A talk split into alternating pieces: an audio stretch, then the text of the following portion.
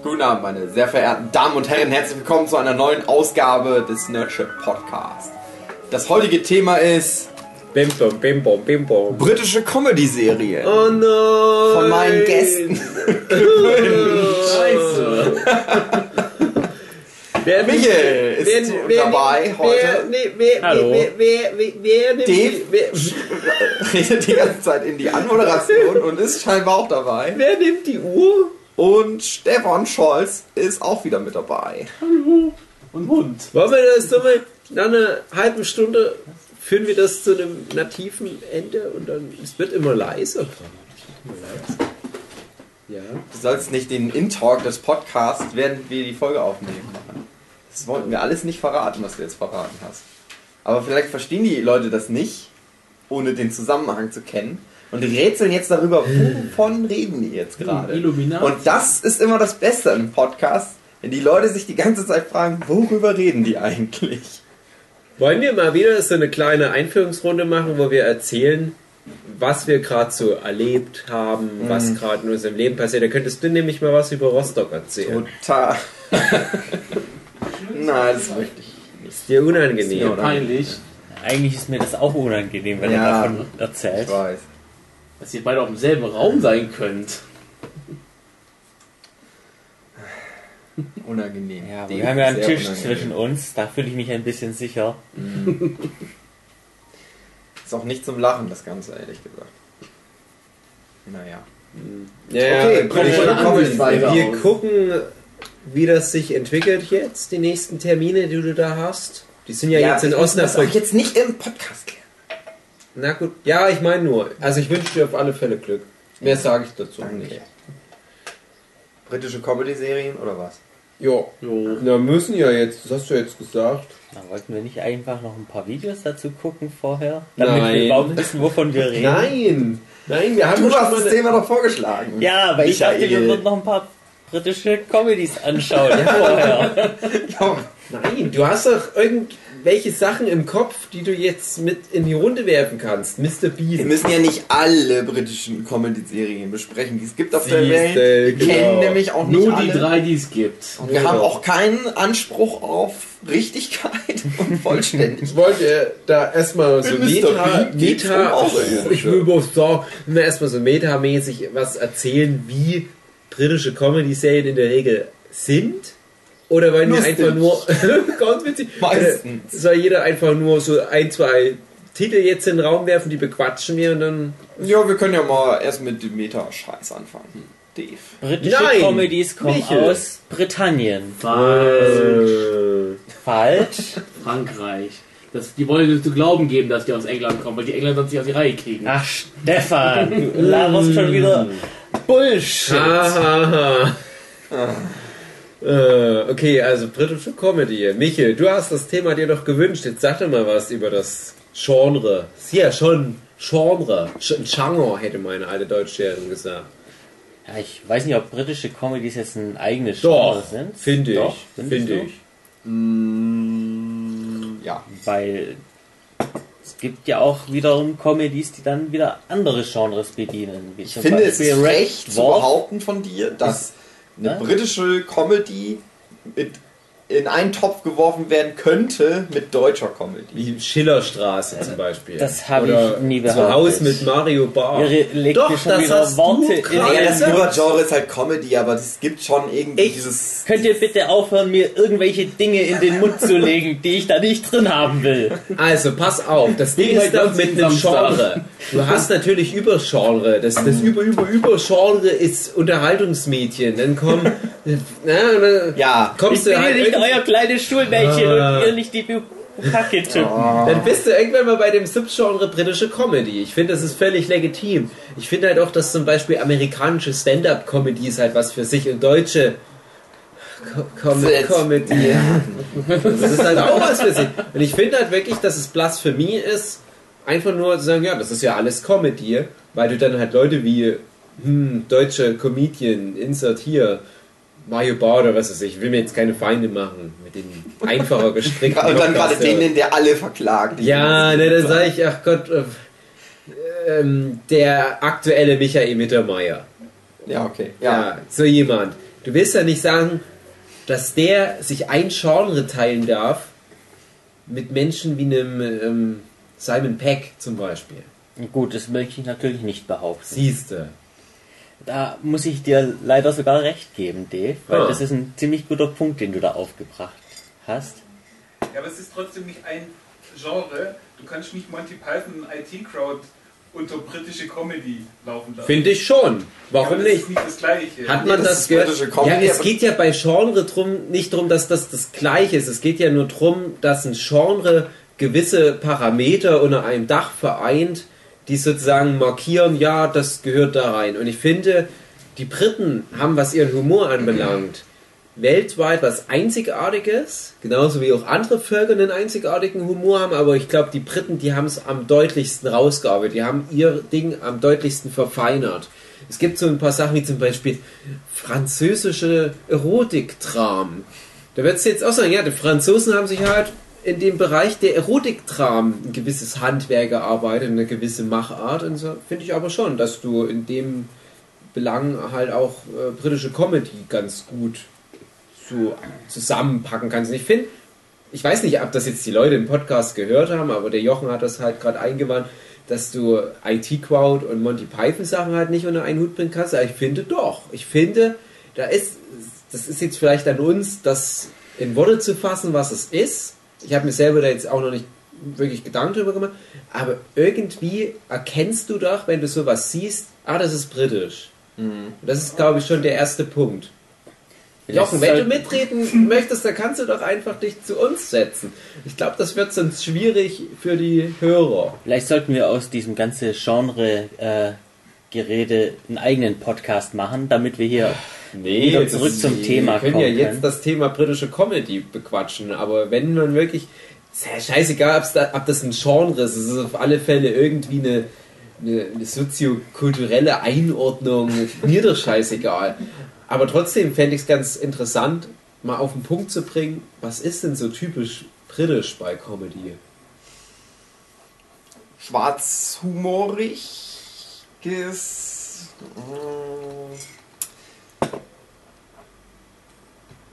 Ich finde hemdsärmelig ist noch ein Begriff, der mir einfällt. Das ist nicht witzig gemeint, das habe ich ernst gemeint. Ach so. Es ist nah am Volk. Es geht ganz oft um Es so legt Average Joes und die normale Bevölkerung. den Finger in die Wunde. Mhm. Es ist ähm, voller skurriler Typen. Ich habe auch das Gefühl, ähm, Story ist nicht so wichtig wie die Aneinanderreihung von Slapstick oder skurrilen Momenten. Wo wir gerade bei Monty Python wären, die haben natürlich da das extrem rausgearbeitet. Aber selbst äh, die Brücke zur IT-Crowd zu schlagen, wenn ich jetzt an IT-Crowd-Folgen denke, denke ich jetzt nicht an Spannungsbogen. Da fängt die Geschichte an, Exposition, retartierendes Moment, das ist die Klimax und so weiter, sondern ich denke halt, ja, in der einen Folge ist das Lustiges passiert und dann ist dieses komische Ding passiert. Du hast immer das Gefühl, das ist mindestens eine Gruppe von Hauptcharakteren, die in S- Rahmen geworfen werden, wo die einfach nicht reinpassen. Oder die komplette Welt ist total aus dem Fugen geraten. Und ähm, selbst wenn es relativ normale Charaktere sind, hast du halt das Gefühl, die sind schon irgendwie sehr skurril. Huh. Es geht auf jeden Mr. Fall mehr in Bean ist- Richtung Charakterdarstellung als Ja. um die Geschichte. Ja, Mr. Bean wäre jetzt vielleicht so das klassischste Beispiel für so eine skurrile Figur, die in eine Situation reingeschmissen wird, die sie überfordert. In dem Fall ist es ja fast schon realistisch, das Setting von Mr. Der hat bei Bean. Mr. Bean im Prinzip alles überfordert. Also alltägliche Dinge. Ja klar, na, Aufgrund na das meine ich ja, ja. Also du hast die Realitäten, du hast Mhm. diese extrem überzeichnete Comicfigur Mr. Bean und die muss mit allem klarkommen, kriegt aber nichts auf die Reihe. Mhm. Und dadurch entwickeln sich diese skurrilen Momente und auch bei Mr. Bean ist es jetzt nicht so, dass du jetzt denkst, ja, die Mr. Bean Folge, wo am Ende das und das passiert, sondern du sagst, die Mr. Bean Folge, wo Mr. Bean das und das und das und das und das und das macht. Also ein Witz nach dem anderen. Und das ist äh, ja immer sehr gut geschrieben auch. Also ich finde, britische Comedy erkennst du halt auch daran, dass die Witze eine gewisse Doppelbödigkeit haben. Also, das ist manchmal auch einfach nur ganz dummer Slapstick und dumme Sprüche, aber selbst das ähm, erfordert, glaube ich, schon so ein, so ein gewisses Feingefühl beim Autor und gerade so dieser Mr. Bean Slapstick ist halt schon nochmal ein- das nächste Level von Slapstick auch. Also ich weiß nicht, ob ich das richtig erklären kann, aber ich versuche immer noch zu fassen, was die britische Comedy ausmacht. Dass sie aus Stefan. Britannien kommt. Oh, Stefan, was sagst du dazu? Ich kann im Grunde nicht so viel, so viel sagen. Es ist nicht mein wirklich groß mein Thema. Ähm, wenn ich an britische Comedy denke, denke ich halt auch automatisch jetzt sag mal Mr. Bean, IT Crowd sind so die beiden Serien, die mir jetzt direkt ins Gehirn fallen. Ähm, halt die hier fallen. ins Gehirn fallen. ähm, halt wirklich, dass auch wirklich Gag an Gag gereiht wird. Ähm, Charaktere, wie du gesagt hast, immer in welche lustigen Situationen eingeworfen werden oder halt immer überfordert werden durch alltägliche Dinge, sei es jetzt ähm, Zähne putzen, sei es äh, räume mal meinen Bürostuhl weg oder so. Mhm. Ähm, halt immer solche Sachen, die aber dann auch funktionieren. Wo du halt woanders denkst, ach, ist ja so Gag, Gag an Gag, funktioniert da irgendwie. Ja, ich würde sagen, bei amerikanischen Sitcoms äh, hast du halt das Gefühl, die Charaktere sind schon mehr mit ihrer Welt vertraut. Und bei britischen hast du ganz oft dieses Fish out of water Ding. Hm. Bei IT Crowd zum Beispiel, um mal ganz kurz zu erklären, was es überhaupt ist, da geht es halt um Informatiker, zwei Informatiker, die im Keller von dem Unternehmen arbeiten und die bekommen in Folge 1 noch eine, ja, verhältnismäßig attraktive Sekretärin, Assistentin, wie ich sagen soll. Für Englisch. Für englische Fans, ja, die hat schon was. Das halt, wie gesagt, für britische Verhältnisse. Ja, und du hast halt das Gefühl bei der Serie, wo viele Nerd-Stereotype verarbeitet werden natürlich, oder Informatiker-Stereotype, ähm, das wird halt trotzdem sehr liebevoll aufgegriffen, das Thema. Mhm. Nicht wie bei Big Bang Theory, wo die einfach nur sagen, ja, Nerds, die sind halt sozial im Prinzip im Arsch. Mhm. Das sind totale Vollidioten einfach nur. Super schlaue Vollidioten. Bei T-Crowd ist es mehr so, oh, die sind irgendwie ganz liebenswert trotzdem und ähm, die werden mit etwas mehr Feingefühl erzählt, die Geschichte. Ne? Aber auch da ist es so, in ihrem Keller haben die ihr Reich, da funktionieren die. Sobald die den Keller verlassen, geht alles schief. Mhm. Dann werden die mit der echten Welt konfrontiert. Gut, die ist bei IT Crowd auch ein bisschen over the top, aber trotzdem verhältnismäßig normal. Im Vergleich zu den drei Hauptcharakteren. Und das, das sind wir halt auch wieder bei diesem britischen Ding da. Skurrile Typen in der normalen Welt. Und wie gesagt, auch wieder hemdsärmelig. Das sind halt immer irgendwelche relativ normalen Typen, halt überzeichnet, aber die stehen vor normalen Herausforderungen. Die kämpfen jetzt. Ja, doch, nee, mir fällt jetzt gerade ein Gegenbeispiel ein zu dem, was ich gerade sagen wollte. mir fällt nämlich gerade per, per Anhalter durch die Galaxis ein. Ich wollte sagen, ja, die kämpfen ja nicht gegen, gegen irgendwelche Aliens. Dann fällt mir ein, ja, da Per Anhalter durch die Galaxis, so ganz klassische britische Comedy. Die BBC-Serie. Aber selbst da hast du wieder einen hemdsärmlichen Hauptcharakter. Mhm. Naja, da hast du halt wieder einen normalen Typ, der aber eben ins Universum Ja. gelassen wird, was halt einfach völlig abgedreht ist.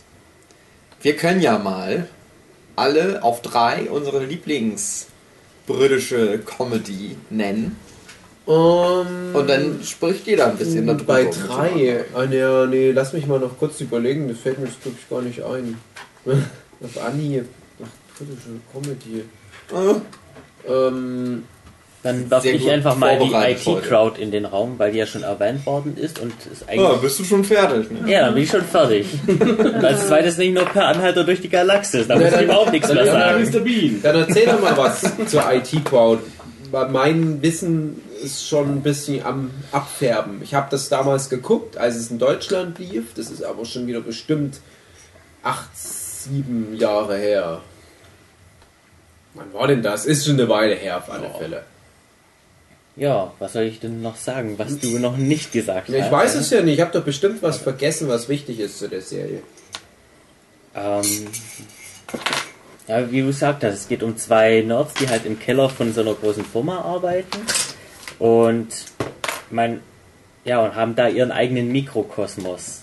Und in den Mikrokosmos wird dann halt eben diese neue Angestellte mit reingeworfen, die halt vor dem Chef, dessen Büro auch ein eigener Mikrokosmos ist, aus Narzissmus. Ähm, ja, sie behauptet halt, dass sie sich voll mit IT auskennt und wird dann in diesen Nerdkeller reingeworfen, wo sie sich halt überhaupt nicht auskennt. Und wird dann eben zum, ähm, was wird sie denn eigentlich? Personalchef von der Relationship Manager. Relationship Manager, was auch immer das Ja, auf irgend Deutsch sowas erfunden, das ist ja gerade der Witz, ja. Und geht mit den beiden halt einen Deal ein, dass die zwei Nerds sie nicht beim Chef verpfeifen, dass sie halt keine Ahnung von IT hat und sie hilft den beiden dann eben nicht mehr so social awkward zu sein gegenüber anderen Menschen. Nett. Ja, das ist eigentlich so die Prämisse von der Serie und das läuft dann eigentlich auch ziemlich gut, die Was hat dir denn gut gefallen an der Serie? Ähm, die Charaktere, die waren schön skurril und die Situationen, in die sie geworfen werden, die waren halt auch immer sehr einfallsreich. Konntest du dich mit den beiden denn identifizieren? Weil ich finde ja, wenn es eine deutsche äh, Fassung von IT Crowd geben würde, dann müsstest du und Jochen eigentlich die Hauptrollen spielen. Ja, Wer wäre die hübsche Dame? Die käme dann nicht vor. Das ist der gewisse Realismus. Ja.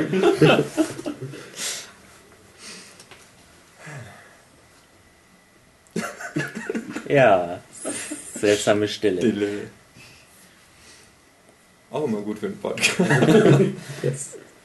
Ich weiß nicht, ob man es hört, aber das sind halt immer die Situationen, die skurrilen, die eigentlich ganz normal anfangen und dann aber immer gesteigerter werden und immer schwieriger und meistens die Schuld von den Leuten, die eben da mitmachen, also sprich in dem Fall die zwei, weil sie sich eben so doof anstellen, wird es immer schlimmer und schlimmer und schlimmer und immer skurriler. Ich meine, als bestes Beispiel kann man die Folge erwähnen, in dem sie die beiden Nerds äh, dieser jungen Dame erzählen, dass das Internet Ja. in so einer kleinen Box Das ist ist, glaube ich, die Folge, die allen als erstes einfällt. Ja. Und die dann mit der Box zu einem Meeting geht und den, ganz, den, ganzen Meeting erklärt, ja, dass das Internet in dieser Box ist. Dann fällt die Box auf den Boden und das ganze Meeting dreht durch, weil die das eben alle auf einmal glauben. Es ist halt auch die haben. Folge, die mich gerade so ein bisschen aus dem Konzept warf, weil ich dachte, ja, das ist ja die normale Welt und die werden mit der Realität konfrontiert. Dann dachte ich aber genau an die Szene und dachte mir, ja, das sind alles solche Vollidioten der Szene. Wenn das die normale Welt bei die IT-Crowd ähm, repräsentiert, bedeutet das ja, ja gut, die komplette Welt ist ziemlich hinüber mental. Ah, na gut, das ist dem Gag mehr geschuldet. Ich glaube, ansonsten ist das schon relativ geerdet. Bis auf halt die anderen Nebencharaktere wie der Chef und so weiter, die ja auch sehr überzeichnet sind. Ah, Ich kann mich Ja, aber bei. es sollte sich jetzt nur als Beispiel die, Ja, nee, nee, nee, ich die meine nur, Serie ja, sich ja. in was hineinsteigern kann. Aber da geht nämlich gerade meine Anschlussfrage hin. Ich habe, glaube ich, alle Folgen gesehen. Ich werde aber erstmal kurz dich fragen, wie viele Staffeln gibt es denn überhaupt? Ich bin der Meinung, ich habe zwei gesehen. Vier oder fünf? Vier. Vier und die fünfte ist ein Film. Fünfte ist ein Film. Ah, na gut, na, ich weiß nicht, wie viel ich jetzt wirklich gesehen habe, aber ich habe da schon relativ viel damals geguckt. Und bei mir ist nichts hängen geblieben. Also nichts Genaues, bis auf diese Internetszene. Ich weiß, dass mir die Serie gefallen hat. Ich habe das total gerne geguckt. Ich mochte die Charaktere. Aber ohne das jetzt nochmal aufzufrischen, wüsste ich jetzt nichts. Ich weiß halt nur, ja, das ist das Grundsetting. Und da passieren halt Sachen. Ich glaube, die daten dann halt auch manchmal. Und das läuft dann schief oder irgendwie sowas in der Richtung. Also ich glaube, gerade die Frau, die ist dann eher so die romantische Person, die dann manchmal was am Laufen hat. Aber auch die Nerds. Aber mehr ist nicht hängen geblieben. Sagt mir doch noch ein bisschen was dazu, Michael. Ähm, äh, über was denn? Ein paar? Elemente der Serie, die noch interessant sind. Was so zum Beispiel wiederkehrende Themen sind. Vielleicht auch ganz grob was zu der Entwicklung der Charaktere. Wo geht's hin, die Reise? Wir können natürlich auch zur nächsten Serie gehen. Ja, ich möchte aber ja, noch weil ganz das nämlich kurz ziemlich IT-Crowd. schwierig ist, wenn man sich nicht auf ein Podcast-Thema Ja, aber vorbereitet du hat. hast das als deine Das Lieblingsserie. Du musst was, doch was mehr. ihr wolltet. Bei mir ist das ja nur so eine, ja, ich habe das halt mal geguckt, Serie, ich mochte die halt, aber bei dir ist es ja wirklich, du hast ja gesagt, die Lieblingsserie aus diesem Bereich? Und da musst du doch ein bisschen was noch wissen, hoffe ich. Ja, aber da kann ich mich eigentlich auch nur wiederholen, dass es halt echt so eine Charakterserie ist. Ja, aber ähm, was gibt's denn noch so für Hast du noch einen Lieblingsgag? Charaktere, Gags, Storystränge, die sich über mehrere Staffeln Ja, entfallen? es gibt zum Beispiel diese Folge, in der einer der beiden namens Roy, also die heißen Roy und Moss, und einer davon datet äh, eine Frau und er erfährt, dass sie eine Waise ist und dass ihre Eltern bei einem ähm, Feuerunfall in, ähm, in so einem Waterworld gestorben sind. SeaWorld. Ja, wo halt dieses große Aquarium in der Mitte ist Ja. und Wale Der durch Reifen springen. Und das macht ihn die ganze Folge über verrückt, dass er unter anderem nachts im Internet recherchiert, was es für ein Seepark war und die Frau oder die Freundin stürmt dann ins Zimmer, hey, was machst du? Und er versucht dann halt äh, sich zu verteidigen, ja, ich habe nur masturbiert. und später baut er dann eben dieses C-Wort aus Streichhölzern nach, um rauszufinden, wie die Eltern da gestorben sind und kriegt es nicht zum Brennen.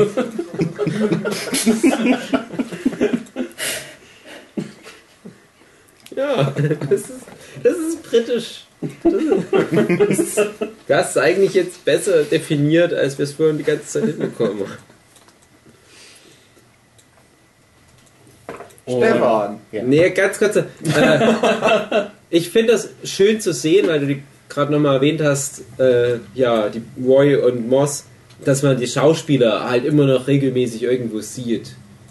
Also, die waren nach IT Crowd nicht dann weg vom Fenster, wie es ja leider vielen guten Seriendarstellern geht, sondern ja, gerade den Roy sehe ich halt immer mal wieder jetzt, auch in irgendwelchen Ami-Produktionen. Der ist da, glaube ich, ganz gut in dieser gehobeneren Ami-Comedy-Szene jetzt drin. Hat aber noch mal was zu tun. Ja, Stefan. Es gab übrigens auch noch äh, der Versuch, ähm, eine amerikanische Ja. IT-Crowd zu ich machen. habe versucht Serien, zu ich. umgehen, ja. Hm. Weil die Was Amerikaner wir können ja nicht scheiße war. gucken. Das geht doch nicht. Kam da überhaupt mehr als ein Pilotfilm? Nein. Ja. Überraschung. So, jetzt will ich aber einen Stefan nicht weiter Ähm, unterbrechen. ja, Lieblings-britische Comedy- Comedy-Serie von mir, halt Mr. Bean, der Klassiker der britischen Comedy-Serien. Bin ich auch mit aufgewachsen. Also wir hatten damals, wo ich noch klein war, die Kassetten äh, von dem rumliegen. Die haben meine Eltern damals aufgenommen und ja, die habe ich mir als Kind alle immer reingezogen. Weil auch wenn es alles halt britisch war, du musst ja nichts verstehen, weil Mr. Bean redet ja nie. Was ja auch ein der Hauptelemente der Serie ist. Der macht ja nie den Mund auf. Und wenn er mal den Mund aufmacht, ist ja nur mal eben kurz ein Gemurmel oder ein Genuschel von ihm. Beziehungsweise Oder das Wort redet ganz schon, wenig. Ja, er redet schon in manchen Folgen ein bisschen was, aber das ist, hält sich in Das ist Grenzen wirklich und dann hast du das untertitelt. Ja. Das fand ich auch gut, dass das war ja dann immer alles im O-Ton mit deutschen Untertiteln auf ZDF oder wo das bei Ja. uns lief. Ja. Wie fandest du eigentlich die Filme, Stefan? Filme. Ja, Zwei. zwei. Zwei. Ich kenne aber auch nur einen. den ersten. Den ersten, den habe ich glaube ich zweimal gesehen. Der war ziemlich in Ordnung. Den mochte ich doch sehr. Wenn ich mir jetzt angucke, Kontrovers. wenn ich mir jetzt angucke, befürchte ich es nicht, aber jetzt die Erinnerung von dem Film her, ich habe ihn doch genossen damals. Kontrovers. Warum sagst du kontrovers, Dave? Hat der Film dir etwa nicht gefallen? Ja, ich will erst mal ein bisschen mehr auf die Serie eingehen, bevor ich darauf eingehen kann, ähm, was die Serie ausmacht. Ich glaube, dadurch erklärt sich dann halt auch, was ich für ein Problem mit dem Film habe. Ich habe schon von vielen gehört, die haben halt Probleme mit dem Film. Ja, also ich, ich hatte jetzt nicht so die großen Probleme damit. Ich bin auch nicht der allergrößte Kritiker, was Filme angeht. Ich gucke einen Film, ich setze mich hin, gucke einen Film, dachte, ja, der war ganz nett und das war's dann für mir. Ja gut, man kann, man kann ja mal grob sagen, in der Serie geht es halt drum, ich weiß nicht, es gibt auch nicht so viele Folgen, vielleicht in zwei Staffeln hast du halt den Mr. Bean, der immer einfachen Tätigkeiten nachgeht. Mr. Ja. Bean geht einkaufen, Mr. Bean Mis- geht zum Museum, Mr. Bean im Schwimmbad, Mr. Bean einkaufen zu Weihnachten. Mr. Bean zum Kuchenbazar, zum Tag der offenen Tür. Eine in der traurigsten Folgen überhaupt. Und es sind immer halt solche einfachen Sachen. Und da passiert alles Schlechte, was so einem Typ halt passieren kann. Aber manchmal feierst du halt auch, weil er auf so eine trottelige Art und Weise halt auch geniale Lösungen für einfache Probleme findet. Und das ist ja der Humor der Serie, die ich übrigens jetzt auch als meine Lieblingsbritische Comedy-Serie genommen hätte, weil ich als Kind praktisch damit aufgewachsen Ja. bin. Ich habe so mit meiner Mutti geguckt, wir haben uns scheckig gelacht und Hammer, also wirklich auf den Punkt, super geschrieben. Rowan Atkinson als Mr. Bean ist einfach der Hammer und halt diese Formel, wie du halt auch gesagt hast, dass das mehr so Slapstick ist, die nonverbal funktioniert. Mr. Bean im Schwimmbad, wie er da auf diesem Turm ist und einfach nur runterguckt und oh, das geht nicht. Und dann hast du diese ganzen physiognomischen Entgleisungen und sein Gesicht ist ja wirklich. Da gehören 15 Golden Globes in das Gesicht reingehauen. Wie er Also, dann trotzdem versucht, da- da oben halt cool zu stehen, wenn die anderen Kinder ja, hochkommen. genau. Und dann Die anderen Kinder er vor allem. Wie machen das jetzt? Ja. Äh, wo er einfach nur dann dranhängelt. Und dann halt auch so, so physischere Sachen, wie er zum Beispiel ähm, beim Einkaufen zu viel eingekauft hat. Und dann hat er dieses winzige Auto und dann baut er sich eine Konstruktion, wo sein Sessel, den er gerade gekauft hat, auf das Auto oben drauf geschnallt ist und aus Besenstielen und Stricken baut er dann eine Verlängerung, um ähm, das Gas und die Bremse zu bedienen. Und er sitzt da halt auf dem Autodach oben drauf. Und das sind halt wirklich solche Momente, wo du denkst, ja, das ist irgendwie ganz cool. Und dann gibt es aber trotzdem auch manchmal solche, ja, fast schon ruhigen kleinen Momente. Gibt es Mr. Bean ähm, auf dem ja, Jahrmarkt oder was das ist, wo sogar manchmal so ein paar Momente sind, wo du so ja, ein bisschen melancholisch wirst, weil ihm da was Trauriges passiert ist und so Also, weiter. der, der Kuchenbazar halt. Wo Ja, geh da nochmal drauf ein, das habe ich jetzt noch nicht so richtig. Kuchenbazar ist halt, ähm, er kommt mit seinem Auto hin, packt Auto alles schön hin, die haben Ach ihre ja, hm. Militärvorführung Stimmt. dort und am Ende der Folge siehst du halt, wie ein kleines Auto ja. von einem halt von Panzer überfahren wird. ja, und er steht im Vordergrund, genießt seinen Kuchen und Genau. davon nichts mit.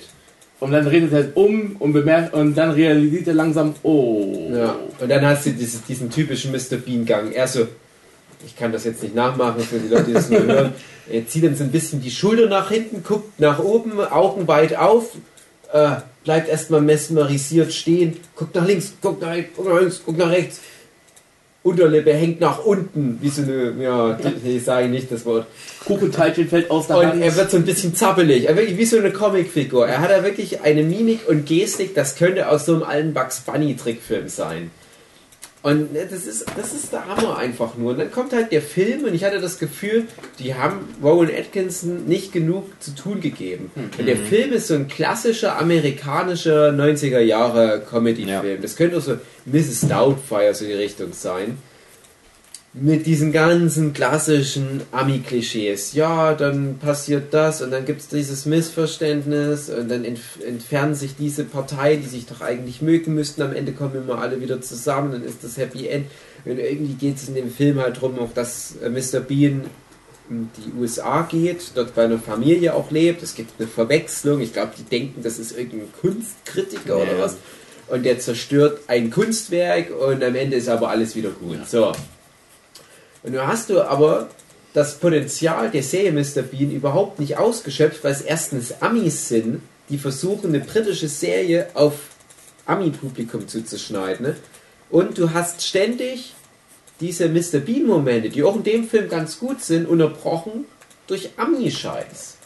Ja, jetzt muss erstmal hier die Geschichte mit der Familie erzählt werden und jetzt ist hier dieses Kind und das hat diese Eigenschaft und jetzt muss dieser 0815 Ami-Komödien-Plot noch abgehandelt werden. Ich denke mir ganz so, ja, darum ging es doch nie bei Mr. Bean, wo kommt denn das her?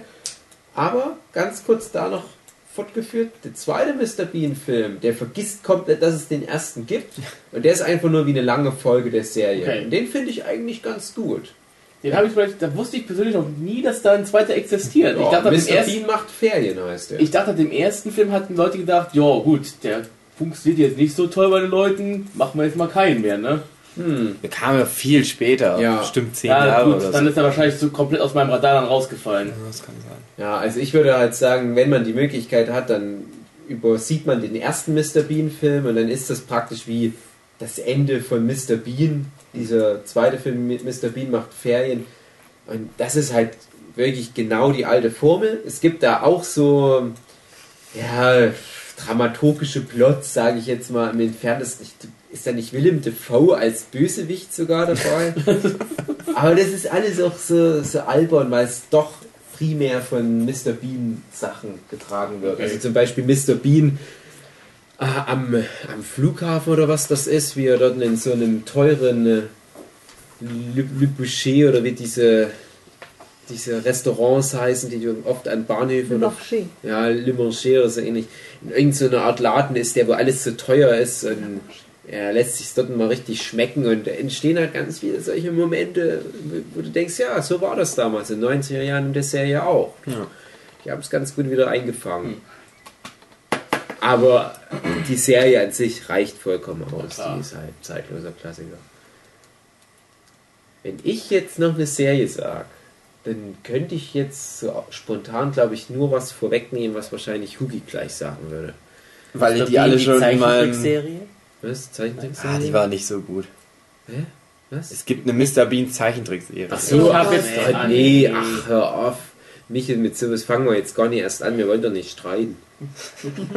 ähm, Machen ja. wir schon genug nachher. Ja, man kann jetzt sowas sagen wie Monty Python, da muss ich auch sagen, also Monty Pythons Flying Circus, da habe ich aber jetzt nie so den Bezug gehabt. Ich mag halt Monty Python, aber wir sind ja gerade bei Serien, deswegen Ja. ähm, ist es halt schwierig. Flying Circus ist War ja auch Serie, mehr so eine ja. Sketch-Sendung, Mhm. kannst du sagen. Ist eine Serie auch trotzdem. Die habe ich aber nie groß geguckt, nur Ah. auszugweise. Und dann gibt es halt die Filme, die ich eigentlich schon sehr mag, aber dann sind wir halt schon wieder bei Film. Film, Und die ja. wollen wir jetzt eigentlich erstmal ausklammern. Monty Python ist auch fast schon wieder so ein Ding für sich. Ja, aber ich finde, du kannst das trotzdem ganz Ja, ja, das gut. natürlich, ja, das mit- gehört da mit rein, weil das ja auch einfach viel mit beeinflusst hat. Ne? Mhm. Ah, Ich habe so viele britische Comedy-Serien geguckt, aber trotzdem. Ach ja, dann sage ich halt einfach mal sowas wie, wie. Es ist jetzt nicht meine Lieblingssendung, aber ich finde, man sollte es halt erwähnen. Ähm, Little Britain, Little Britain US und äh, Come Fly With Me. Diese drei Serien von den beiden Knalltüten da. und ja, das hatte jetzt auch mal einen, einen ganz guten Hype in Deutschland vor ein paar Jahren. Halt sehr zeitversetzt zur britischen Originalausstrahlung. Habe ich der Sendung auch gegönnt. Für mich sind die drei Serien irgendwie so eins. Ähm, Es sind aber so ein paar Running Gags da beim deutschen Publikum hängen geblieben, wo ich sage, ja, aber genau das sind die Sachen, die mich genervt haben. Also es ist ja, im Prin- aber nein. ja, aber ja, aber nein, aber ja, aber nein, oh ja, oh nein. Mm, Computer sagt nein. Und das ist zum Beispiel auch wieder so ein Sketch-Ding, wo ich aber das Gefühl habe, da hast du mehr roten Faden drin. Weil du immer wiederkehrende Figuren hast. Genau. Und dann hast du sogar noch bei Come Fly With Me auch wirklich Plots innerhalb einer Folge, die aufgelöst werden. Deswegen Ja. finde ich Come Fly With Me sogar die beste von den drei Sendungen. Weil du da auch wirklich in, in jeder Folge richtig drin bist und halt auch wirklich so ein bisschen gespannt bist, wie dieser Subplot ausgeht. Ja. Und ja, du hast halt bei Little Britain mehrere verschiedene Charaktere, wie zum Beispiel, ich weiß gar nicht, wie das Geschlecht ist, aber du hast Geschwister, einer sitzt im Rollstuhl, das ist ein Typ, dicker Typ, die werden ja, wie gesagt, alle Rollen werden von zwei Typen gespielt, plus ein paar Extras nennt man das ja in Großbritannien, Statisten oder Nebendarsteller. Und Ich habe gedacht immer, das wären zwei Kumpels. Ich war, wusste auch nicht, dass das Geschwister Na, ich dachte, das sind Geschwister, also ja egal. Ich, ich weiß halt zum Beispiel nicht, ob die Person, die den Rollstuhl schiebt, ein Mann oder eine Frau sein soll in der Rolle. Mann. Ein Mann. Mann, okay. Ja, also die kommen immer wieder vor und da ist halt immer der Witz, die kommen in eine Diskussion und die Person, die den Rollstuhl schiebt, ist so ein bisschen die Stimme der Vernunft, aber auch ein bisschen devot und der im Rollstuhl ist ja halt auch geistig anscheinend behindert. Ähm, der fängt dann immer eine Diskussion an, aber ohne zu argumentieren, sagt er immer nur, ja, ich weiß, ja, ich weiß. Ja, aber du bist doch laktoseintolerant. Ja, ich weiß. Deswegen darfst du kein Eis essen. Ja, ich weiß. Aber trotzdem, gib mir ein Eis. Ja, und es geht dann halt so lang immer diese Diskussion. Es geht immer um sowas Banales, bis halt dann die Person, die den Rollstuhl schiebt, nachgibt, macht dann abgelenkt das ist. und abgelenkt ist genau und dann steht der Rollstuhlfahrer auf und macht was. Zum Beispiel in der Themse schwimmen oder im Kanal oder wo. Fallschirmspringen. Fallschirmspringen. Auf, ja, auf dem Baum bist du hochgekommen, ich bin gefallen. Ja, also das sind so, das ist auch sehr skurril. Und ähm, Little Britain hat halt auch diese britische Formel, was wir angesprochen haben, wirklich par excellence, weil da immer diese Knalltüten-Charaktere in solche normalen Settings reingebracht werden. Es gibt zum Beispiel auch in der ursprünglichen ersten Serie bei dem originalen Little Britain ein, der ist in die Oma seines Kumpels verliebt. Und Ja. ist, na, da entstehen dann halt immer solche Situationen. Little Britain US, weiß ich ehrlich gesagt gar nicht, was der Unterschied ist. Ich glaube, die sind, sind halt, schon in der ich, USA, aber es, Es sind teilweise die Figuren. gleichen Figuren, die halt Urlaub machen oder so. Ich Ja, glaube, da die gibt es sogar. Urlaub, okay. Ich kann mir sogar vorstellen, dass da vielleicht die Idee für Come Fly With Me gekommen ist, weil das irgendwie so ist. Teilweise stürzen sie halt mit dem Flugzeug ab und hängen dann da irgendwie, kommen dann halt nicht mehr weg oder so. Das ist sozusagen. Ja, das sind halt die Figuren aus Little Britain, die irgendwie Urlaub machen. Ja. Little Britain muss ja auch unheimlich Amerika. erfolgreich gewesen sein. Ja, das war schon Weil ganz die hatten ja auch, zum Beispiel jetzt äh, die Figuren, der Rollstuhl und der Kumpel, die hatten auch zwei Figuren halt in Madame Tussauds für eine Weile gekriegt. dabei. Ah. Ja gut, ich sag mal, die beiden Schauspieler sind halt aber auch in Großbritannien richtig große Ja. Nummern. Und auch die, ähnlich wie die beiden von IT Crowd, haben es auch in den USA ganz gut geschafft. Also die sind auch in größeren Produktionen dabei. Die waren zum Beispiel bei dem Alice in Wunderland Film von Tim Burton, diesem Unsäglichen, waren die mit dabei. Oder Ja, stimmt. bei Bridesmaids hast du den dickeren von beiden. Nur mal als Beispiel. Also du findest die ständig irgendwo mit auftauchen. Es gibt auf Netflix scheinbar eine vierte Serie mit den beiden. Ah. Habt ihr die mal angeguckt? Nee. Ich habe auch noch nicht reingeguckt. Huh. Können wir uns mal antun. Könnten wir ja gleich nochmal gucken, vielleicht. Mal Ja, eine müssen wir Folge mal gucken. probeweise. Hat keine guten Bewertungen, aber das heißt ja nicht unbedingt was. Ja, ja, müssen wir mal gucken. Aber ähm, das ähm, Come Fly With Me, wie gesagt, um nochmal ganz kurz darauf einzugehen, was das ist. Das spielt halt auf einem ja, Flughafen, speziell am Terminal. Und da hast du dann halt auch wieder diese wiederkehrenden Figuren, auch wieder so ziemlich alle von diesen beiden Schauspielern gespielt. Und ja, dieselbe Formel, aber ich finde, es ist halt kohärenter, weil das halt alles auf diesen einen Ort beschränkt ist und die halt sich noch mehr Mühe geben müssen, halt alles irgendwie mit Flughafenbezug zu machen, was auch gut funktioniert über die Zeit, die die Serie läuft. Noch ganz kurz was zu Little Britain. Das spielt äh, Anthony Ich wusste es doch, dass es noch kommt. ja. Edmund. Ja, also der Giles aus Buffy. Der spielt da den, Den Premierminister. Und da gibt es eine Figur, die ist in den verliebt. Also das, der Giles ist halt eine der wenigen größeren Nebenfiguren, die halt nicht von den beiden gespielt wird. Und wenn nicht sogar die einzige, oder? Die einzige größere Figur. Also die einzige größere wiederkehrende Figur. Ja. Ja. Und perfekt besetzt. Also, Ja. wenn du schon jemanden in der britischen Serie besetzt hast, nur einen Platz frei, dann nimmst du. Ja. So ist es richtig. Ja, und ich glaube, ich weiß, was Hitsugi sagen wird.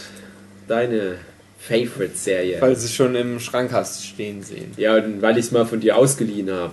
Ach ja, stimmt. Ja, Spaced. Ja, Die Serie, auf der im Prinzip die Blut- und Eiscreme-Trilogie von Edgar Wright, Simon Peck und Nick Frost Frost basiert. Frosty Nick. Ähm, Spaced geht's im Prinzip um. Naja, das fängt an mit äh, Simon Peck. Und jetzt, ach, den, den Namen der Frau habe ich natürlich vergessen.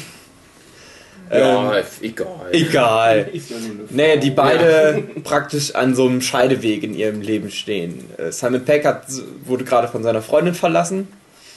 Und äh, naja, sie ist einfach, einfach irgendwie, naja, sie ist halt auch, auch auf Wohnungssuche. Beide brauchen eine Wohnung, treffen sich zufällig in einem, ja, in einem Café und sehen dann halt, aha, es gibt, es ist eine Wohnung frei, eine ganz gute Wohnung scheinbar. Es steht aber drin nur für Paare. Naja, und dann beschließen sie halt einfach, naja, wir tun uns einfach zusammen, wir tun halt so, als ob und können dann da vielleicht wieder in dieser Wohnung unterkommen. Und naja, die Wohnung ist halt eben auch gefüllt mit skurrilen Figuren, mit der Vermieterin, die äh, ja, eine ältere, etwas ältere Frau. Ich habe immer gedacht, die Figuren würden von Simon Peck in die Wohnung gebracht werden, weil der ist ja eigentlich auch Comiczeichner und ich dachte, ihm würde das Ganze gehören. Nee, der Nein. wohnt da halt nur Hast so du das mal gesehen? Ich habe die Serie gesehen, ja. Hä? Kann man das denn dann nicht verstehen? Das ist doch das, der Plot der ersten Folge, dass die halt so tun müssen, als wären die ein Paar, damit die in die Wohnung Das einziehen. geht auch bis zum Ende der das Serie ist das, darum. das, das Finale der Serie eigentlich, dass sie das dann auflösen irgendwann zufällig. Nein, ich meinte jetzt nicht mit komischen Figuren äh, die Charaktere, sondern ähm, die Möblierung der Ach Wohnung. so, ja, na klar, Also, also weil du hast einen Dinosaurier, du hast ein aufblasbares das Alien. meinst ja, du. das mein ich. Du hast halt im Prinzip Simon Peck, der sich mehr oder weniger selbst spielt, weil das halt einfach, naja, ist halt, da ist er halt ein Comiczeichner, aber er ist halt auch so ein Super-Nerd, der halt Merchandise-Scheiß und so von allem möglichen hat. Sie ist relativ normal. Naja, also Ja, die ich gelten ja alle Autorin. drei. Die gelten ja alle drei als Sie möchte gerne eine Autorin sein, sagen wir es mal so. Also, äh, dann, was hast du jetzt gesagt mit allen drei? Die gelten alle drei. Also Edgar White und Nick Frost gelten ja auch als große Nerds. Das Mhm. zieht sich ja auch durch ihr Schaffen. Deswegen ist ja auch zum Beispiel jetzt Simon Peck der Artist for Hire, wenn es darum geht, in irgend so einem großen Nerd-Ding mal eine Rolle zu besetzen. Er Mhm. ist jetzt zum Beispiel jetzt beim neuen Star Wars halt auch so ein Typ, der da halt einfach mal in Verkleidung wo rumsitzt.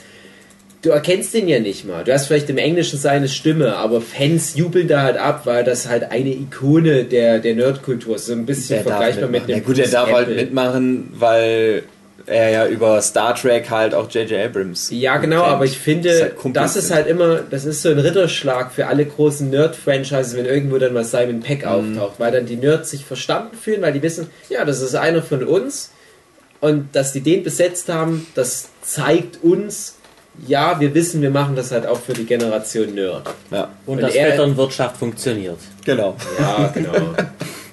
Er ist halt in so vielen großen Franchises aktuell dabei, das ist schon Ich heftig. weiß, dass halt im Vorfeld, bevor Star Wars dann rauskam, eine ganz große Diskussion mal irgendwann war, ah, das ist dann halt einer der Schauspieler, der in beiden Franchises jetzt auf einmal mitspielt. Oh. Weil halt klar war, okay, das ist, irgendwas hat er damit zu tun, aber er ist halt einfach nur eine von diesen Gag-Dingern, Ja. die man einfach nicht erkennt. Ja. Ähm, aber Space, ja gut, die ziehen halt in die Wohnung ein. Du hast äh, unten, wo, die wohnen, ja, die, die wohnen unten, mit unten wohnt noch so ein, so ein Künstlertyp, Brian heißt er, glaube ich. Halt Ja. so ein ja, so klassischer, hängt die ganze Zeit in seiner dunklen Wohnung ab, starrt das Bild an, versucht irgendwas da zu sehen, was wahrscheinlich nicht da ist. Es, halt auch, es sind halt auch alles irgendwie gescheiterte Figuren Ja. so im Leben. Sie kommen halt die Vermieterin, die sich die ganze Zeit mit ihrer Teenager-Tochter zofft, die man aber nie zu Gesicht bekommt. Man hört sie halt einfach immer nur streiten. Und äh, jetzt muss ich gerade überlegen, ob die anderen Figuren auch noch da wohnen. Ich glaube nicht. Nee, nee, nee. Es gibt dann nämlich noch. Also ähm, einer zieht mal noch zwischenzeitlich mit ein, der Kumpel.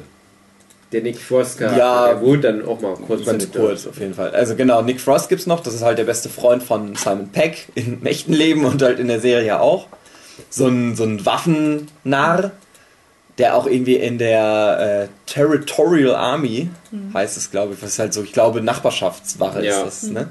Äh, Also ein gescheiterter Soldat halt. genau, er möchte gerne er Soldat sein, aber er ist halt so ein fetter, fetter Typ. Genau, ausgemustert. Und die beste Freundin von, von Daisy heißt sie in der Mhm. Serie. Ähm, so eine High, eine High Society nicht, aber so Shigimigi. Total. Shigi. Shigimigi. Shigi, Shigi, Shigi. Ja, und die treffen halt aufeinander und erleben lustige Abenteuer. Stimmt, der Hund kommt noch dann dazu. Ja, das ist halt auch, also das ist halt auch schwierig, dann großartig drüber zu reden, weil es halt auch wirklich relativ normale Erlebnisse sind, die aber halt aufgrund der Figuren eben irgendwie immer abdrehen in irgendeine gewisse Richtung. Erzähl mal den Plot einer Folge als Beispiel. Ich habe doch gerade gesagt, das ist jetzt nicht so. Also, Die Vermieterin heißt übrigens Marsha. Äh. Brian, der Künstler hatten wir schon. Mike, halt Nick Frost. Mhm. Und Twist ist die Freundin. Und die Schauspielerin Jessica Stevenson. Ja. Schande über mein Haupt. Aber äh, egal. Egal. Na, also es gibt zum Beispiel ähm, eine Folge, da beschließen sie einfach, wir unternehmen heute Abend mal was. Die sind halt alles so verschrobene Typen, die halt teilweise eigentlich nur am liebsten zu Hause rumhängen, nicht so wirklich großartig vor die Tür gehen. Aber die beschließen jetzt halt mal, ja, wir gehen jetzt in großer Runde, wir mit unseren Freunden, heute Abend tanzen oder was. Es gibt halt auch noch, auch noch eine der Nebenfiguren, so ein, so ein Kurierfahrer, der irgendwie immer auf Speed ist. Oder, Oi, oi. Der, die halt einlädt, komm, wir gehen heute mal tanzen. Ich schmeiße über gerade zwei Folgen durcheinander, die ich erzählen wollte. Ist nicht so schlimm. Es ist auch nicht so schlimm, aber auf jeden Fall, ähm, äh, es geht dann halt irgendwie los, dass sie, dass, das, äh, die geraten halt irgendwie an so Jugendliche, die den als Drogen verkaufen wollten, aber dann ist es nö, wir brauchen gar keine Drogen. Was halt das Highlight der Folge ist, die liefern sich dann ein groß, einen großen Kampf, einen Waffenkampf, aber die haben halt alle keine Waffen. Sondern sie beschießen sich dann, so wie Kinder halt miteinander spielen würden, die sich, die so tun, als hätten sie Waffen. Das wird halt am Anfang der Folge, wird es halt an, äh, angesprochen mit so, ja, auch Männer machen das noch. So Krieg Ja. spielen. Und das ist in der- der der DNA Folge. Indem sie der zwei Männer. Finger in Richtung ihres Gegners halten und Genau, und. Peng Peng machen. Ja, das ist in der DNA der Männer verankert. Und das Finale der Folge, oder das Ende der Folge ist halt auch, dass sie dann, dass Daisy am Anfang halt meint, hä, das ist doch bescheuert, das macht doch nicht wirklich einer. Dann kommt halt zum, zum erstmal so, ein- so ein Kampf, der halt aber auch geil inszeniert ist, weil, naja, so wie, äh, da kommt halt die große Stärke von äh, Edgar Wright zu tragen, obwohl das nur eine Serie ist, so eine, auch äh, mit we wenig äh, Geld, ist es halt durch sehr kreative Kamerafahrten äh, bestückt und immer so sehr viel auch visuelle Witze da drin und ähm, die machen halt einfach viel mehr aus dem, was sie eigentlich haben. Ja. Und so inszenieren sie halt auch eben diesen Waffenkampf, wo sie halt wirklich nur voreinander stehen und sich so zu tun, als würden sie sich abschießen, aber es wird wie Krieg inszeniert. Und so ist halt auch das Finale der Folge, wo dann halt eben noch diese ganzen komischen Jugendlichen mit. Was halt insofern auch, also für mich ist das auch einer der, der größten Momente der Seriengeschichte. also nicht nur von Space, sondern generell was Fernsehserien anbelangt. Dieser Shootout mit diesen vielen Jugendlichen, weil die Serie oder die Folge dieser, dieser Serie wirklich bis dahin mit einer großen Anspannung spielt. Also jede Folge spielt ja in einem anderen Setting. Das ist halt die Folge, die halt in diesem Clubbereich da spielt und die kommen im Laufe der Folge immer mehr mit diesen Jugendlichen in Konflikt. Und am Ende weißt du, ja, die Kacke ist jetzt wirklich am Dampfen. Und die Kids sind gewaltbereit. Ja. Die, die machen heute noch jemanden fertig. Das wird böse ausgehen. Du merkst halt die ganze Zeit so, die wollen, die sind drauf aus, Ja, dass und, die. und, und in, in einer anderen Welt oder zum Beispiel in einer Serie wie Breaking Bad würde das noch tödlich enden für jemand. Und dann kommt dieser geniale, auch lange vorher eingeführte Twist. Ja, wir machen es halt einfach wie Kinder. Wir machen es wie Kinder unter uns aus. Aber noch cooler ist, dass all noch klar ist, wir spielen das jetzt nicht. Ja. Das ist jetzt nicht irgendwie wie, wie, wie so ein äh, völlig aus Nichts Humor und ich mache hier eine Luftpistole und, und äh, ich kann damit aber auf einmal wirklich schießen oder irgend so ein Scheiß. Nee, nee, das ist einfach nur, diese aggressiven Kids lassen sich auf das Spiel ein. Und das finde ich ist halt das Coole an dem Moment. Dass sie jetzt sagen, ja, ach, scheiß drauf. Die Typen haben Hum- Humor und ach komm, wir machen es halt jetzt so. Wir wollen jemanden verprügeln, das merkst du halt auch. Ah, das ist eigentlich viel witziger. Nee, eigentlich sollte der Witz ja sein, dass sie am Anfang sagen, das ist bei Männern genetisch so, dass die, wenn Ja. man das macht und Ja, aber trotzdem, das ist ja, du weißt, was ich meine. Und ich finde, das ist sowas ja, aber ich liebenswert. glaube, du interpretierst da schon wieder zu viel rein. Also, Nee, ich glaube nicht, dass ich zu viel reininterpretiere. Ich glaube, ähm, das Ding ist, es ist ja nicht wirklich genetisch. Das ist ja nur ein Spruch. Das ist ja nur ein Witz. ja klar, Es ist ja nur ein Witz, aber du versuchst den Witz zu erklären und wenn man einen Witz erklärt, dann ist er nicht mehr witzig. Nein, es ist ja nicht nur der Witz. Das ist ja das, was ich meine. Es ist nicht nur der Witz, sondern es ist diese zusätzliche Ebene. Wäre das eine schlechtere Szene, eine schlechtere Szene, wäre das da mit dem Witz beendet. Aber hier hast du diese zusätzliche Ebene. Das ist ja das Schöne an dem, an dem Edgar White. Und Edgar White will nie einfach nur einen Witz erzählen. Im Edgar White geht es immer um was Größeres, Narratives, um was, wo du halt rein interpretieren kannst. Und das finde ich, ist halt ja, ich mache vielleicht einen Witz jetzt kaputt, indem ich zu viel drüber philosophiere, aber scheiß drauf, das äh, ist ein gutes Mittel, um halt die Serie an sich zu erklären und den Humor hinter der Serie. Du hast halt viele solche menschlichen Momente versteckt in diesem ganzen Trubel da. Und das ist ein sehr menschlicher Moment, der aber von den Bösewichten kommt, die bis dahin nur wie so comicartige Superbösewichte wirken, die halt auf Krawall gebürstet sind. Und Edgar Wright zeigt durch sein gutes Schreiben für die Serie, ja, aber selbst in denen steckt eine viel komplexere Figur, als ihr zuerst dachtet. Und in einer schlechteren Serie wäre das anders ausgegangen. Und du hast bei allen Charakteren, zum Beispiel halt auch Brian, der hat immer wieder solche menschlichen Momente zwischen seinem ganzen, ja, ich bin so ein Abziehbild von dem Künstler und oh, ja, ich, ich, ich habe in meinem Kopf nur irgendwelche gruseligen Bilder und Rockmusik und ähm, ich mal hier expressionistischen Scheiß und ich muss mich komplett abdunkeln und Drogen nehmen und ich bin wirklich halt so klassischer Kunsthochschüler. Aber der hat dann immer wieder diese menschlichen Momente, wo du denkst, ja, aber trotzdem, der kann nicht ewig aus seiner Haut als Mensch raus. Ja. Und das finde ich, das fängt ein Edgar Wright ein, auch in seinen Filmen, die dann später noch kommen. Das sind im Prinzip immer die Geschichten von echten Menschen und das sind wir auch wieder bei dem Thema, das ist halt hemdsärmelig. Das ist ein Wort, das existiert. Ja. Das ist ein echtes Wort. Das beschreibt es halt, wenn ich was ich meine. Ja, ich mag die Serie halt einfach irgendwie sehr, sehr gern. Also ich bin halt darauf aufmerksam geworden, weil ich halt irgendwann mal, ich mochte halt die Filme, Shaun of the Dead und Hot Fuzz gab es damals. Und bin halt irgendwann, keine Ahnung, durch Wikipedia drauf gestoßen, aha, die machen immer zusammen Filme und es basiert im Prinzip auf dieser Serie. Also es ist keine Fortsetzung der Serie, aber in gewisser Weise Ja. schon. Also es gibt in Shaun of the Dead zum Beispiel eine Szene, da treffen sie auf, naja, auf Daisy, also Ja. der, der Charakter Sean, der ja Stevenson, die Schauspielerin. genau, auf, äh, die halt irgendwie so meinen, äh, ja, ach, ach so, du bist ja jetzt mit deiner Freundin zusammengezogen oder äh, was machst du denn jetzt so? Also Du merkst halt, okay, der Gag ist in dem Moment, äh, dass das im Prinzip, das sind die Figuren aus der Serie, nur haben halt die Namen geändert und Ja. machen jetzt, hängen jetzt halt nicht mehr so miteinander rum. Ähm, ja, Edgar Wright hat es im Prinzip selber beschrieben, weil er im Audiokommentar meint, so, ja, die beiden treffen da wieder aufeinander und sind aber im Zeugenschutzprogramm oder so und haben halt ihre Namen geändert. Deswegen. Aber es sind im Prinzip die gleichen Figuren. Ja, also ich sehe das halt auch so. Ich sag immer, äh, Spaced ist die ist der erste Teil der and Ice Cream Quadrilogie. Mhm, ist es dann ja. ja. Und ähm, ich sage aber, alle vier Entries in dieses Ding spielen in einem anderen Universum, Universum, ja, in einem genau. Paralleluniversum. Und ähm, es werden halt immer ein paar gewisse Parameter irgendwo umgestellt und dann, ja, was würde passieren, wenn diese Figur hier an der Stelle diesen Weg einschlägt, ah, und dann kommt dieses Setting Genau. dabei raus.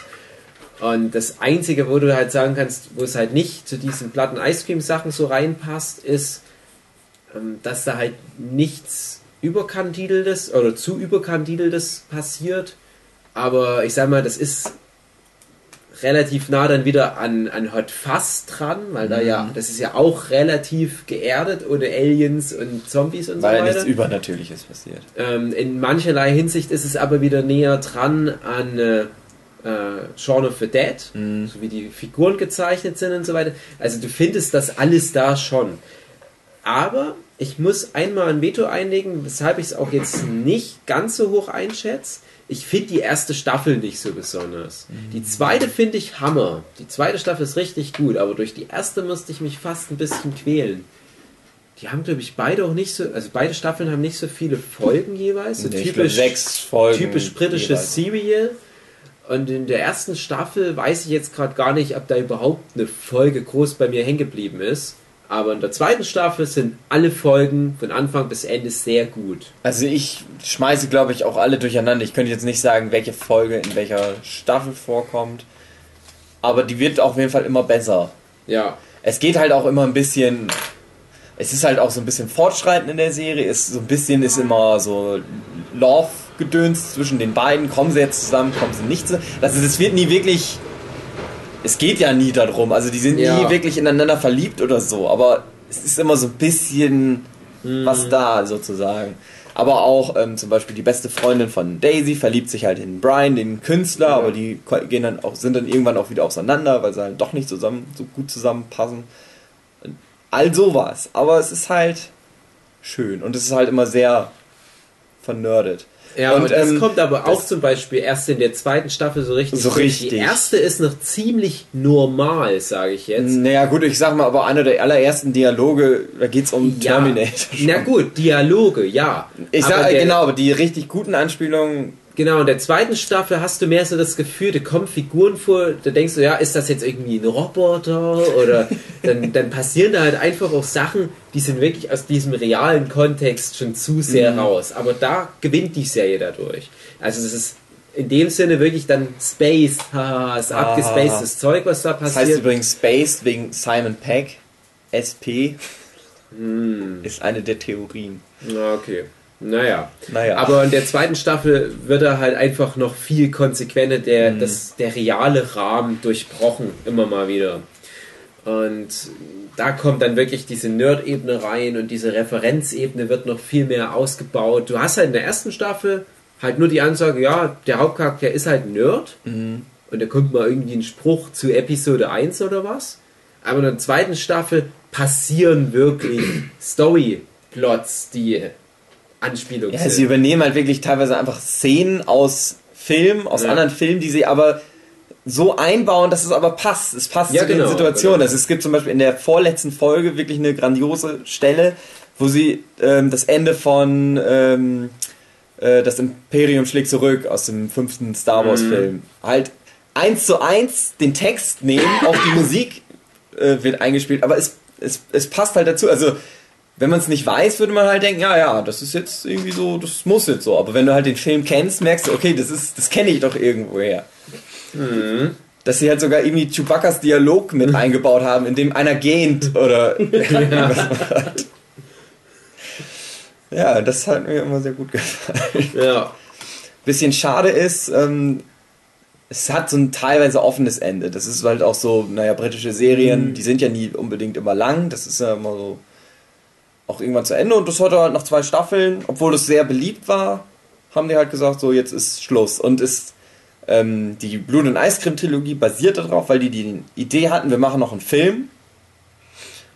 Und haben dann haben schon angefangen zu schreiben und haben dann aber gemacht, aber eigentlich haben wir immer Bock auf Zombies. Ja. Und deswegen haben sie dann halt Shaun of the Dead gemacht.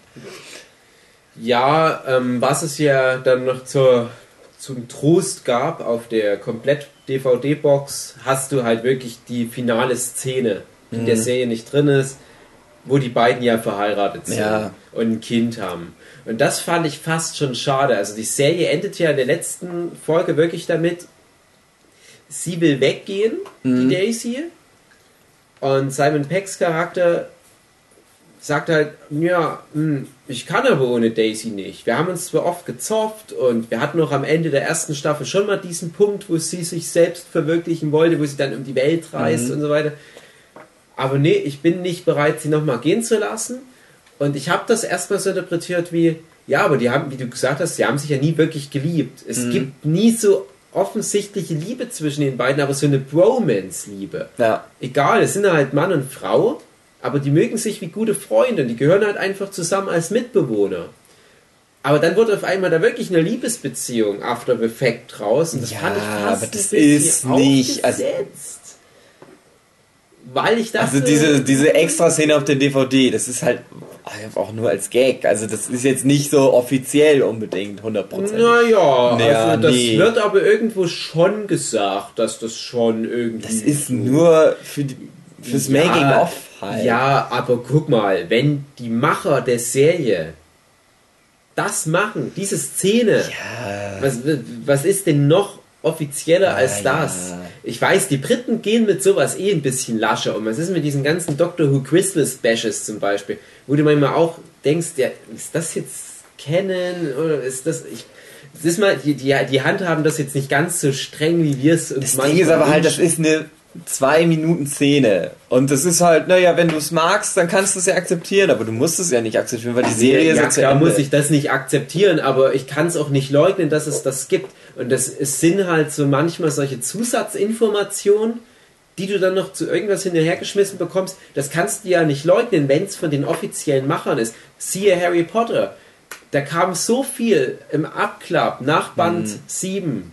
Das kannst du ja nicht von der Hand weisen, dass das ja trotzdem irgendwie jetzt. Ja, aber das ist nicht ein Gag vom Making of, sondern halt eine Internetseite, eine offizielle mit Informationen. Ja, aber du sagst offiziell. Wie offizieller wird's denn noch? Ja, aber das ist ein Gag. Das ist ja nicht so. Und jetzt, Gag Leute, pass auf. Gag Das ist jetzt das Ende der Serie, das offizielle. Nein, das sage ich ja nicht. Es ist der Endpunkt der Geschichte, sagen wir mal so. Für mich ist das der, Endpunkt das der Geschichte. ist ein Gag in ich- Making of.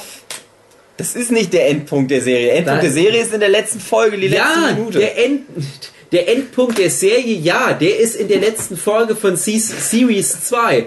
Aber das Ende der Geschichte, sage ich ja bewusst. Das ist das Ende der Geschichte der beiden Figuren. Ja, aber das ist ein mögliches Ende, was sie als Witz, als Schmankel für die Fans da drauf aber woher haben. nimmst du, dass das ein Witz ist?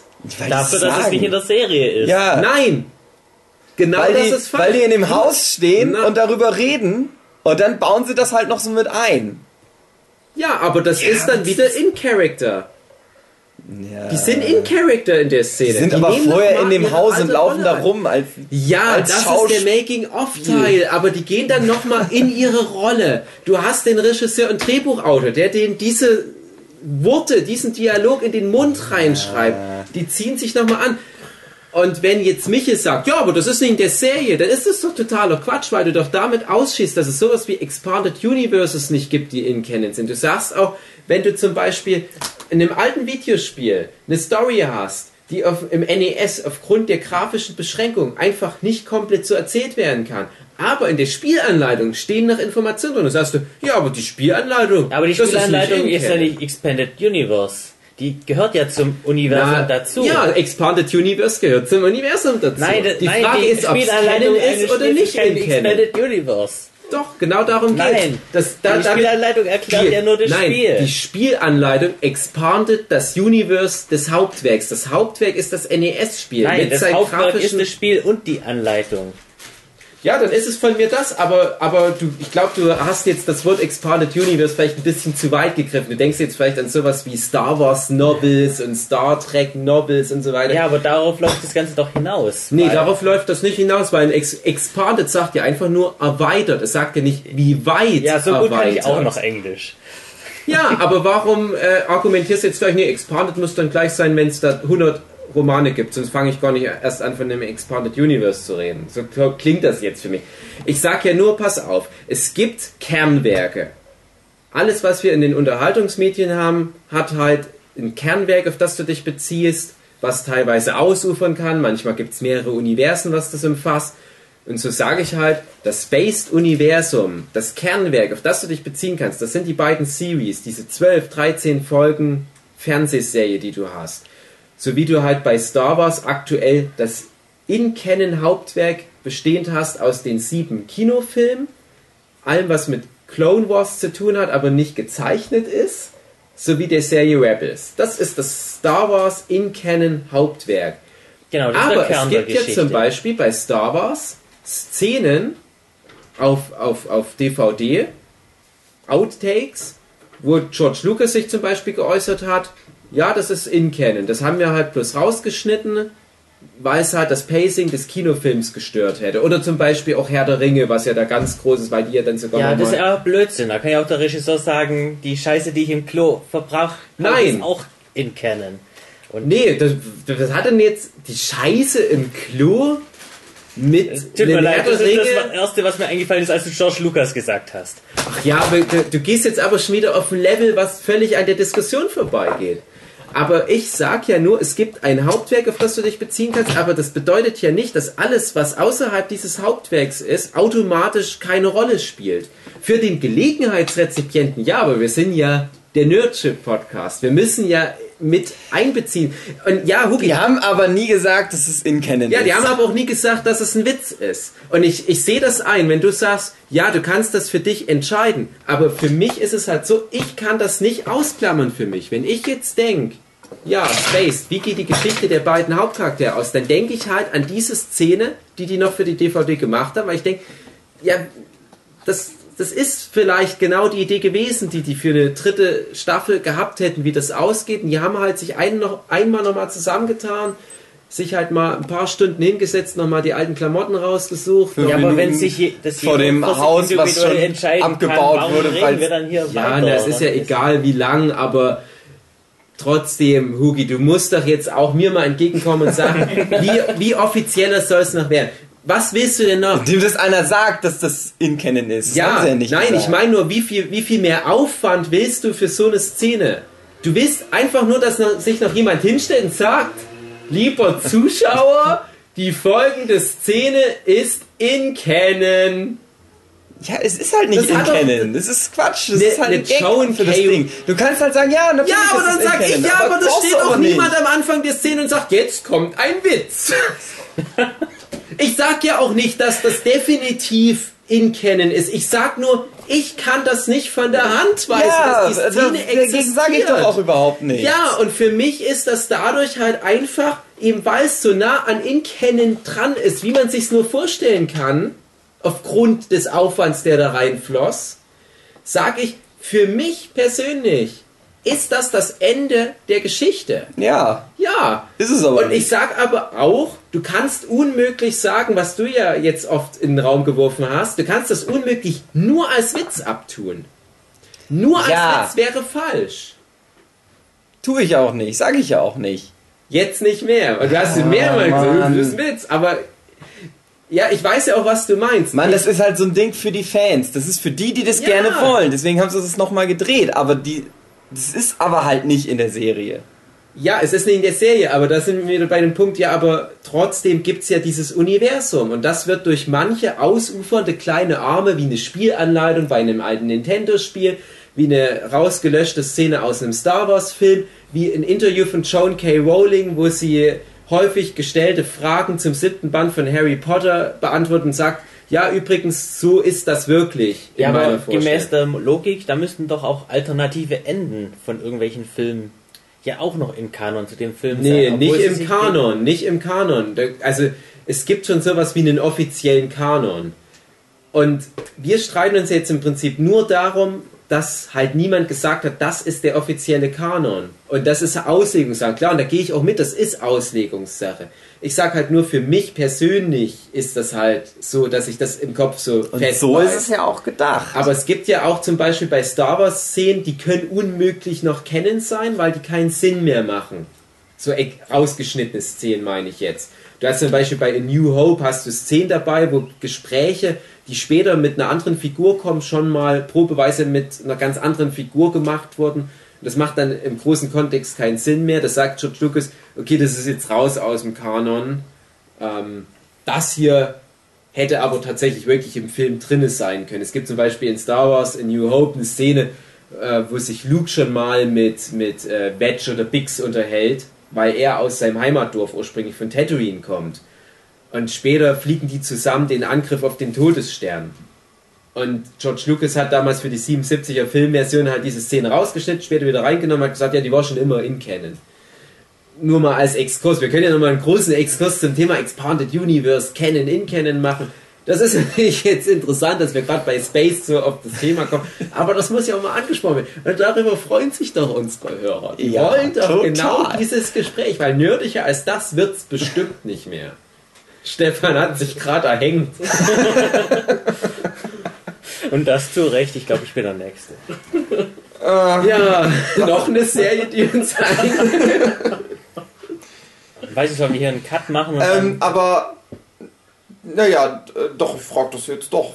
Fändest du das denn gut oder fändest du das nicht gut, wenn die zusammen kämen? Weil für dich Ich ist es ja nehme so. das hin. Ich nehme das hin, aber das ist nicht das, was ich in den beiden Figuren und der Beziehung zwischen den beiden gesehen habe.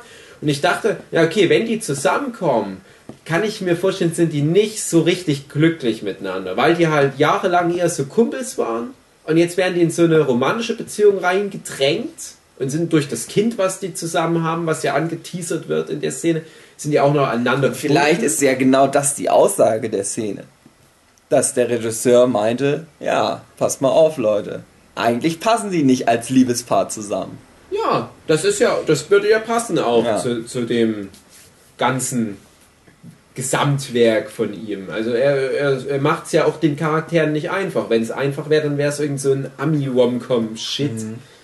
Aber er sagt halt, ja, das ist After the Fact. Also, wo, wo Ami-Filme oder Serien halt schon raus sind aus dem Spiel, hält er nochmal die Kamera drauf und sagt, ja, so geil ist es gar nicht. Das Happy End. Weil das führt dann dazu und dann könnte das dazu. Ist jetzt nur Ja. meine, das ist jetzt ein bisschen viel reininterpretiert, aber ich denke halt, ach nö, die waren halt nie wirklich so ein Liebespaar und ich weiß nicht, ob die so gut zusammen Sex haben können. Ja, genau das dachte ich mir halt auch. ja, aber ich fand im Großen und Ganzen hat die Serie schon ein versöhnliches Ende für seine ganzen Figuren gefunden. Ich hatte halt jetzt nicht das Gefühl, oh, hm, was ist jetzt noch so mit Brian, was mich noch interessiert? Das war schon alles in Ordnung so. Wollen wir noch ganz groß, also jetzt nicht noch eine große Serie noch mal reinhauen, aber fällt euch noch spontan eine Serie ein, die wenigstens mal erwähnt sein sollte? Michael hat ja noch Bernhard Ach, durch die ja. Galaxis kurz angesprochen. Black Books und Garth Marenghi. Und Red Dwarf.